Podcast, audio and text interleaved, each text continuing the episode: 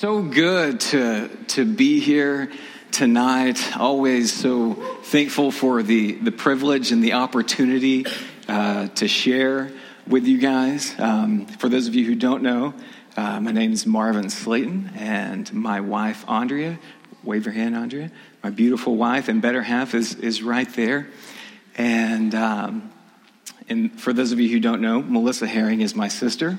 So Tony is my brother in law and it's always uh, an honor to be able to share. We just moved back a couple of months ago from Dallas after spending all of six months in Dallas. a very, very short amount of time in Dallas. And so I tell you, as we've moved back, it, we are so happy. We're thrilled, actually, is what I tell people to, to be back. Um, we bought a house almost two months ago and are settling in and enjoying life. Happy to be back here at Soma and a part of this wonderful community. And as a cherry on top to the whole moving back and getting back situated here, if you'll throw up the picture, this is like the cherry, the, the, the icing on top. Okay, bring these lights down, okay? Bring the lights down so you can see. Okay, so this is Daisy right here. Bring the lights down a little further. We can get the full effect. This is what they call actually a, a blue lab. It's gray hair, but uh, gray hair and blue eyes. And so, as of a week ago, that Daisy is Daisy Slayton. So she's the cherry on top. She's the uh, the next member of our family, and uh, we're thrilled to have her. And she's already becoming uh, obedient. So we, we've got a good dog. Uh, people say, well, is she female? And we say, yeah, well, that's why. She's a female dog. Just, she's an obedient dog. And so just thinking this week about how good life is, and, uh, and I, I was thinking, you know, even on our worst day, Okay, even on our very worst day, and I don't want you to have to go back to that day in your mind, but everyone in this room, we've experienced some awful, terrible, tragic extremely, extremely difficult day or days, even on your worst day, even on our worst day, we have three amazing things going for us. Three of them. We have a creator, we have a Father God who formed us in our mother's womb. And when we came out, he said, It is good and I am pleased.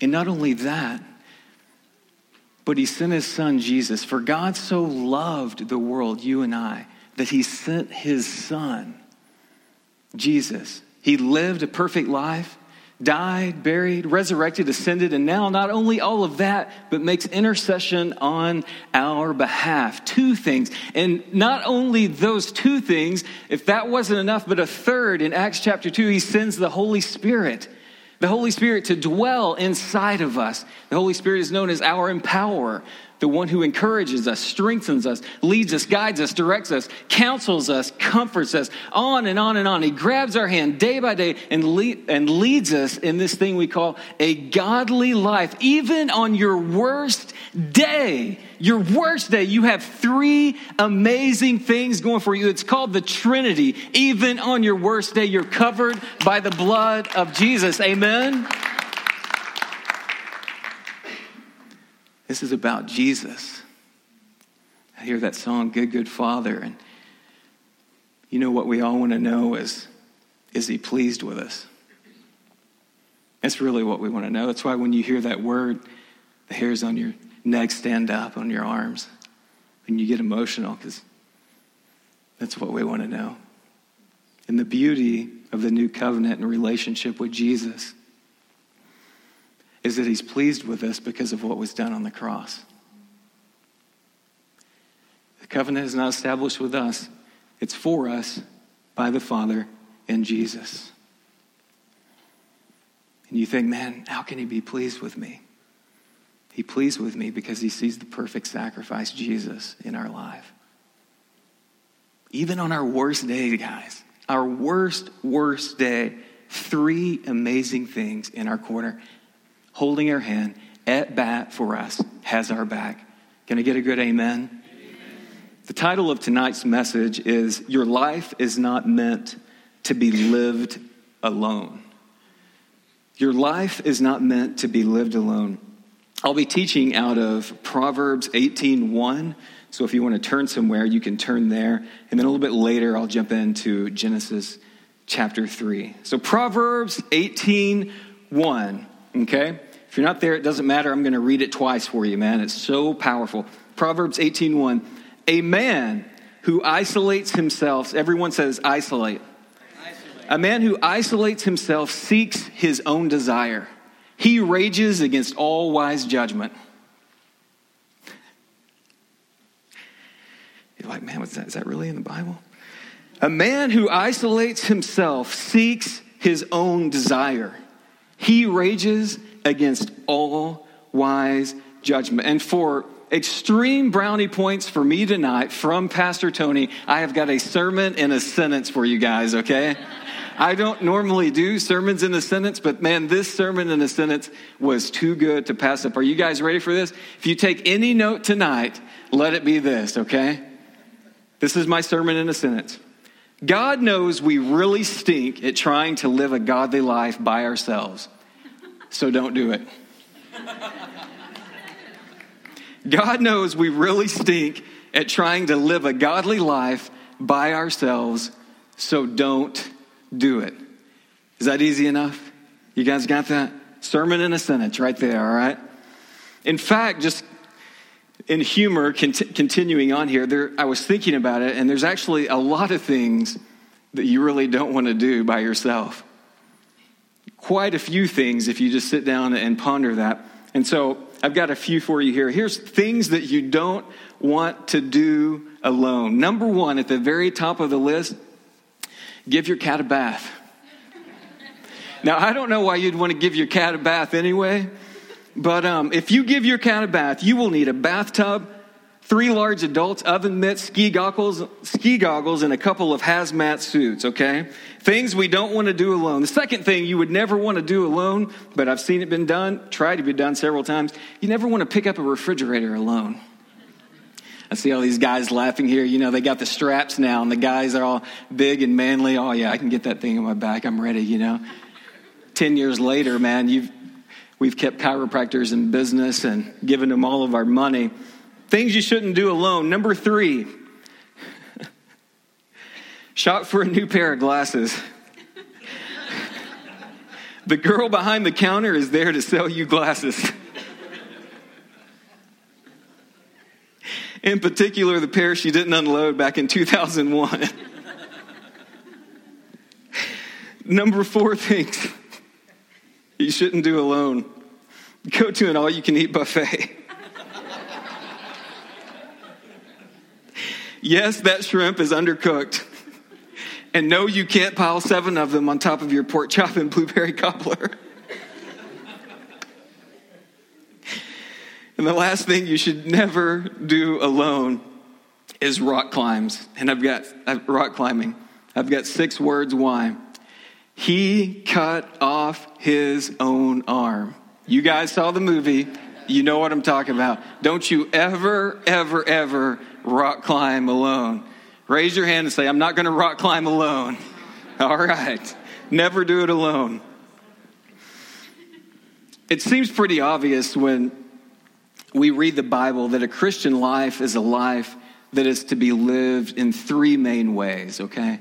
Three main ways. The first one is in covenant. A covenant is a formal or binding agreement. We see the old covenant in Moses. We see the new covenant in Jesus. It's a pillar of our Christian faith. It's a pillar of the church that we are to live in covenant with Him and covenant with one another. The second thing is in communion. Communion is intimate fellowship, sharing, and rapport. When we come to church, we obviously take communion. We are remembering Jesus and His sacrifice uh, through the taking of the bread and, and the wine, and um, we're honoring Him, we're thanking Him, we're worshiping Him that, that communion. But it, what we're doing is we're communing with Him, and it's also uh, we are doing that collectively together, which leads to the third thing, which is community. A community is a group with similar values, beliefs, and interests, and you see that community really heightened in the Bible in the second chapter of Acts when it's uh, taught about and focused on, and there's a lot of direction and clarity with the church coming together. The three things I just gave you are pillars of the church. When you say, I'm a part of a church, okay, a Christian church, these three things are staples. If one of these three things aren't staple, I'm not sure it's a Christian church, okay? Covenant, communion, community. All of these things are done with another or many others. The three pillars of the church, they're all done with another or many others. Your life is not meant to be lived alone. And just as a side note, asterisk here, I'm not talking about obviously about being single or married. You'll see that as this message unfolds. What I'm talking about is living a life that's open, accountable, and transparent with others so that you, me, and we can be made whole.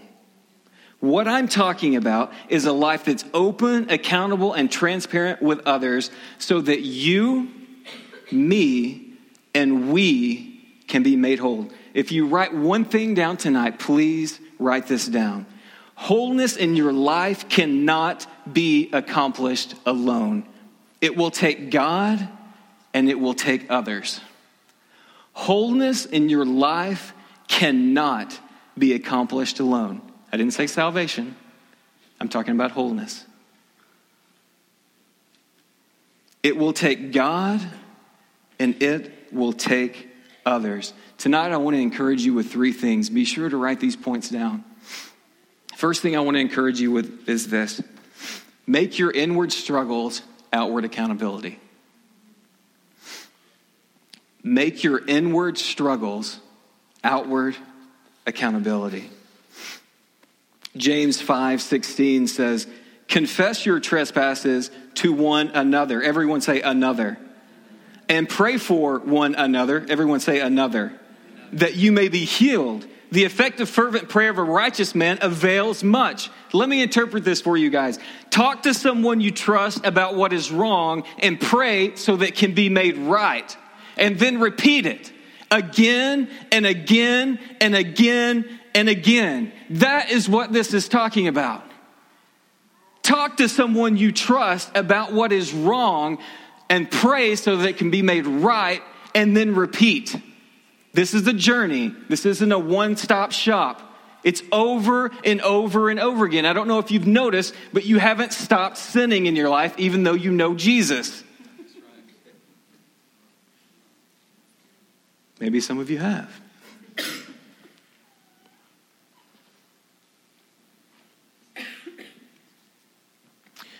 If you do this, the end of the verse tells us that through the humility of confession and the power of prayer, God will shine light in the darkness of your life. He will shine light in the darkness of your life. Fervent prayer of a righteous man avails much. You confess, you pray.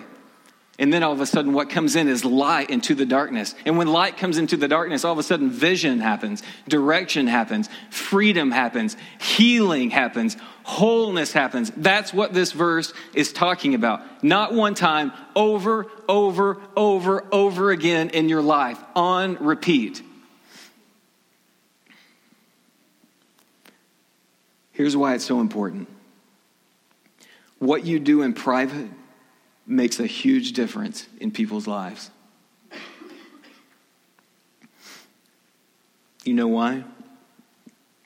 Because what you do in private has a direct effect on who you become in public or who you don't become. Because what you do in private has a direct effect on who you become in public or who you don't become.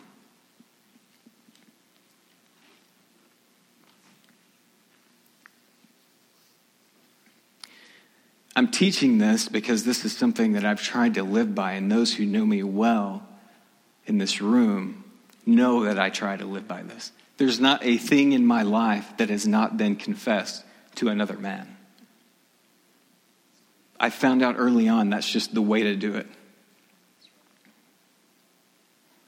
I have vices, I have struggles, difficulties, just like you.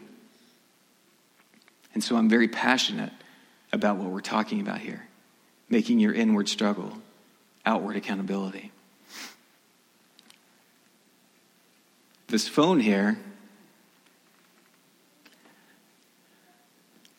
99.5% of you have a phone, but it's probably not the same as this phone. Most of you have a smartphone. And I too, at one time, was smart and had a smartphone. And I bowed out with an iPhone 5S. This was about two years ago. See, in my life, I'll start by saying this I've never in my life been addicted to pornography, ever. And I'm not right now. But I've always struggled with lust, impure thoughts.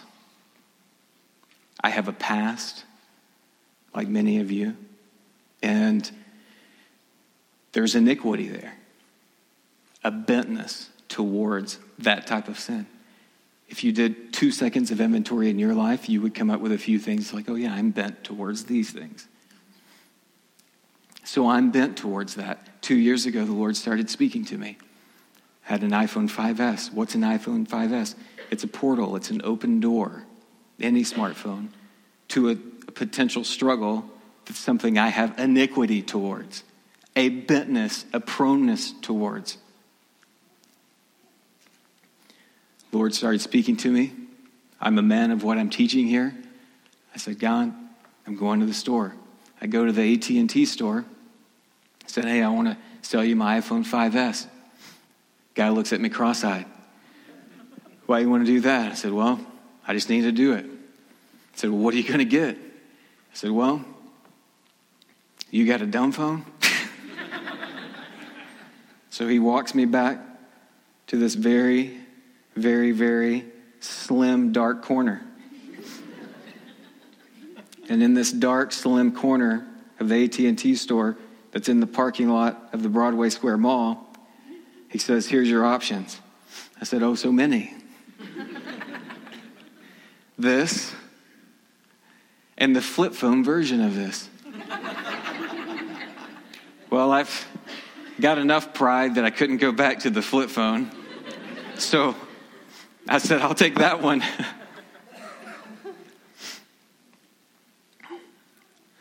it's the worst phone I've ever had in my life. You think I'm kidding? This is the worst phone. They want everyone to be on smartphones. We obviously know that. And let me tell you, I miss, and I, I'm in a line of work that could really, really utilize a smartphone more than most of you. power down. but I'm committed to what I'm teaching you. I'm committed to making my inward struggle outward accountability. So I got this phone, and I hate this phone. Severe limitations, can't do a lot of what I would like to do. All the luxuries of having a smartphone. But I haven't looked at anything I wasn't supposed to look at in two years on a phone.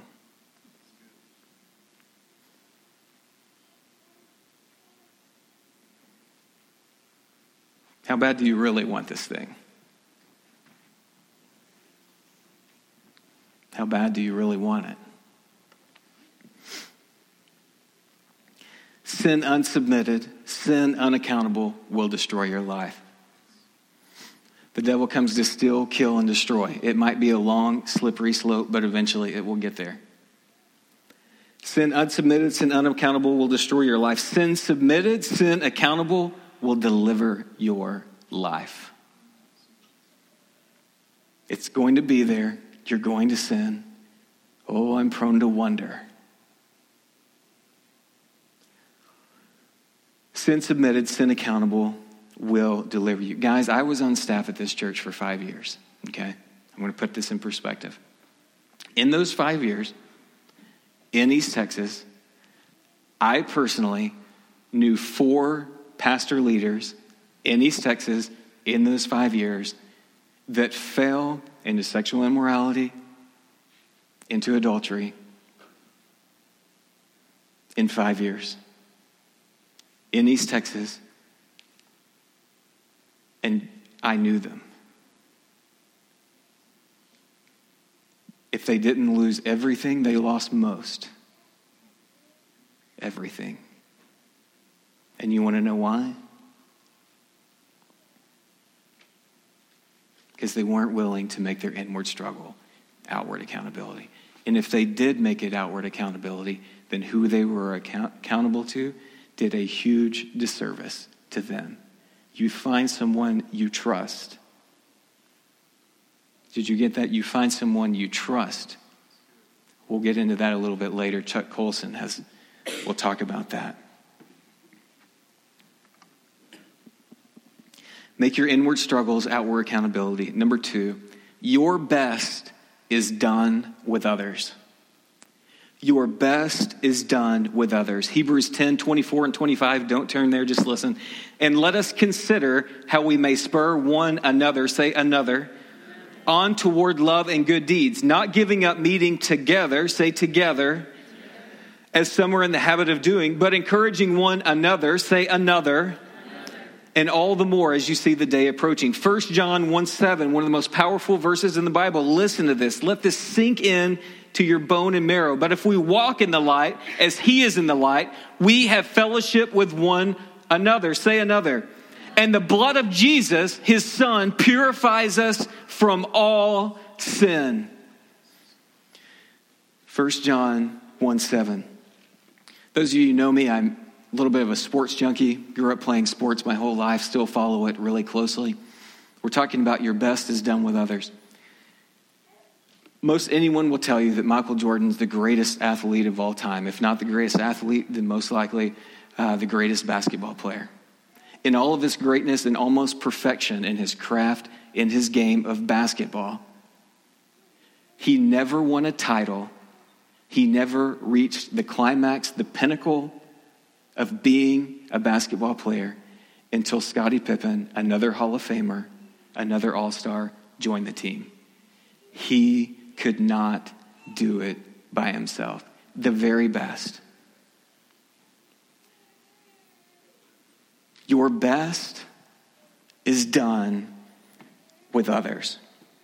I was thinking about this and I was kind of laughing at myself because it was an illustration about myself in the story, but um, thinking about your best is done with others. And I went back to when we moved to Dallas a little over six months ago. And so I back a 26 foot U Haul up to our old house. And uh, we moved during the week, and during the week, men can't come over to help you. For the most part, I mean, some family. And so this is who I got I got me, I got Tony, who's in the middle of a 10 day fast.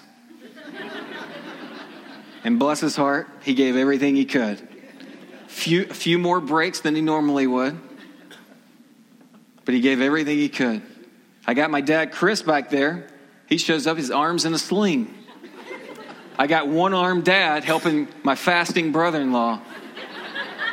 And then I got my teenage nephew, Aiden. If you've seen Aiden, he's real good looking, but he ain't got a lot of meat on those bones. Six foot, buck 20, soaking wet. I'm moving 26 foot U Haul trailer. Worst day of my life. I've never picked up and moved so much stuff for myself and for others. I learned something. My best is done with others. Fast forward six and a half months, 26 foot U Haul comes from Dallas, parks at our new home. Said, I'm not moving all this stuff by myself. I get on Facebook, any good man would. Reach out to all the brothers. Hey, 8 o'clock, kolaches, donuts, coffee. Bring your muscles. I know you got them. Bring your straps. You move the refrigerator by yourself. Eight o'clock Saturday morning instead of Thursday morning, dozen guys show up. Two hours, unloaded and all beds made. two hours. Talking about community. Talking about your best done with others. Talking about not being stupid, Marvin. Move on the weekend. You're laughing at me. Chuck Colson said this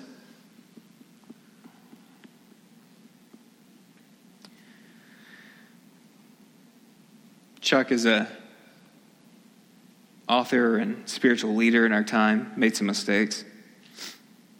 He said, Though I know intellectually how vulnerable I am to pride and power, I am the last one to know when I succumb to their seduction. That's why spiritual lone rangers are so dangerous, and why we must depend on trusted brothers and sisters who love us enough to tell us the truth. Though I know intellectually how vulnerable I am to pride and power, I am the last one to know when I succumb to their seduction. That's why spiritual lone rangers are so dangerous, and why we must depend on trusted brothers and sisters who love us enough to tell us the truth. Your best is done with others. Number three, hide in God, not from God. Hide in God, not from God. Going back to my sermon in a sentence. God knows we really stink trying to live a godly life by ourselves, so don't do it. You know why He knows we really stink? Because we've been doing it bad since the beginning. Adam and Eve set the precedent. Genesis 3 8 through 10. Don't turn there. And they heard the sound of the Lord, they, Adam and Eve, walking in the garden in the cool of the day. And Adam and his wife hid themselves from the presence of the Lord God among the trees of the garden. Then the Lord God called to Adam and said to him, Where are you? Like he didn't know. So he said, I heard your voice in the garden, and I was afraid because I was naked and I hid myself. You know what makes us hide? Our shame makes us hide. We can't believe we made that mistake over and over and over. We can't believe we're still committing that sin over and over and over, and it piles up on top of us. The burden becomes heavy. And so eventually, we hide. We hide. Maybe we don't publicly hide, but inwardly we hide. We hide in our shame by ourselves and away from the very place where we could receive help and wholeness. What Adam and Eve didn't know in their immaturity and youth, to their credit, was the one thing they were working so hard to hide from is actually the one thing they needed. The presence of God. The presence of God is what changes people's life.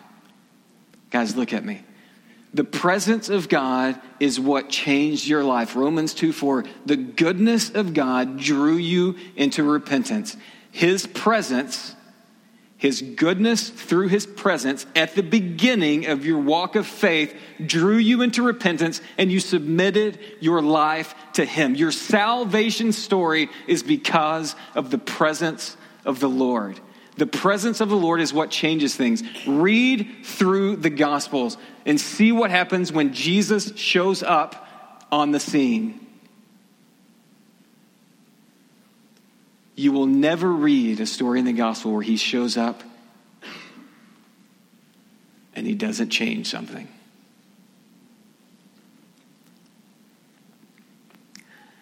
We must consistently open ourselves up to him, or we will consistently be sewing fig leaves and jumping behind trees. We must consistently open ourselves up to Him, or we will consistently be sewing fig leaves and jumping behind trees.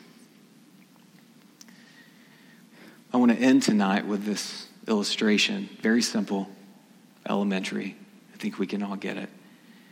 Little kids, five, six, seven, up to nine, ten, eleven, they've got their bedroom, okay? In their bedroom, things are tidy and nice in place. Laundry's in the right place, toys, clean bedroom, looks good, smells good, actually, if, if possible. Doors open. Hey, mom, dad, yeah, yeah, yeah, yeah, come in my room, come and look. Okay, yeah, we're coming, little Johnny. We're going, yeah, look at my room. Look at how great it looks. It smells awesome. Oh, little Johnny, man, that's awesome. Pat on the head. Here, here's a treat. It's good. The reality is, most of the time, as we know as parents, little Johnny's room doesn't look that way. Little Johnny's room's a mess, maybe a disaster zone. Food been in there for days and days and days, clothes strung out everywhere, toys everywhere they shouldn't be. You don't know what's lurking in that room.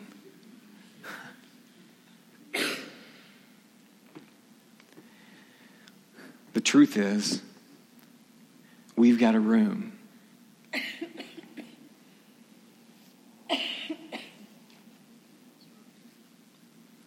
We've got a room. It's our heart, it's our soul. And we're like little Johnny. Everything's tidy in order. Things are right. Things are good. Man, we're coming to church. We're reading our Bible. We're communing with the Lord. We're loving. We're giving. We're serving. We're earning all of our stars. God, yeah. Come on in. Let's talk. Let's be friends. Let's do this thing. I'm walking with you hand in hand. God, yes, we're doing this together. Home team. Let's do it. Let's knock it out of the park. It's right. The reality is, is that many, or maybe even most days, this room is a disaster zone. Or maybe not a disaster zone. Maybe you're someone who's known the Lord for a while and mature and down the road. But when you look in the corners,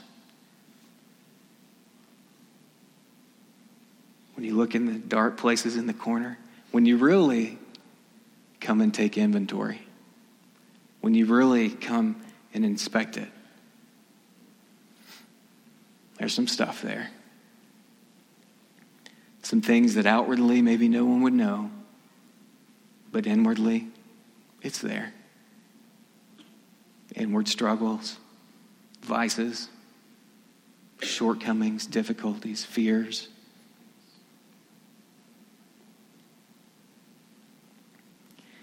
And the problem is, is that though that is a reality, what we do is we go and we close the door.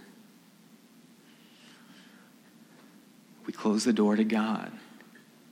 We close the door to the very thing that can actually help us the presence of the Lord. And like Adam and Eve, we go and we, we're sewing fig leaves and we're jumping behind trees and hiding away from the one thing that can help us.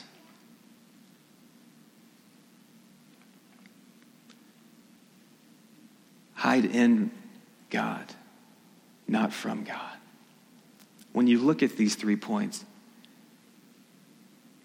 make your inward struggles outward accountability.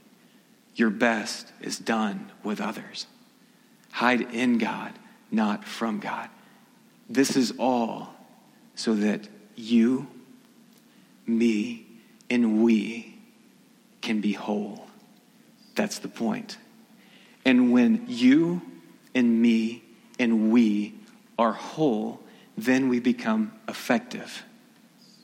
Then we operate well. Then we have a brighter light. Then we see his kingdom advance through us. Stand up with me tonight if you would.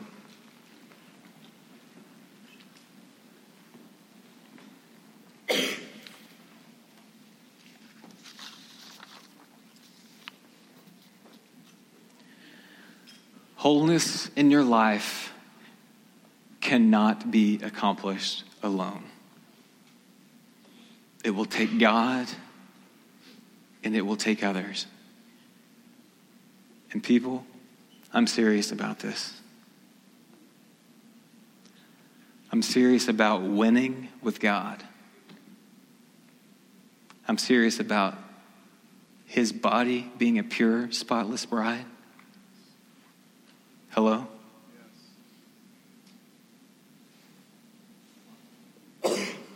Hello?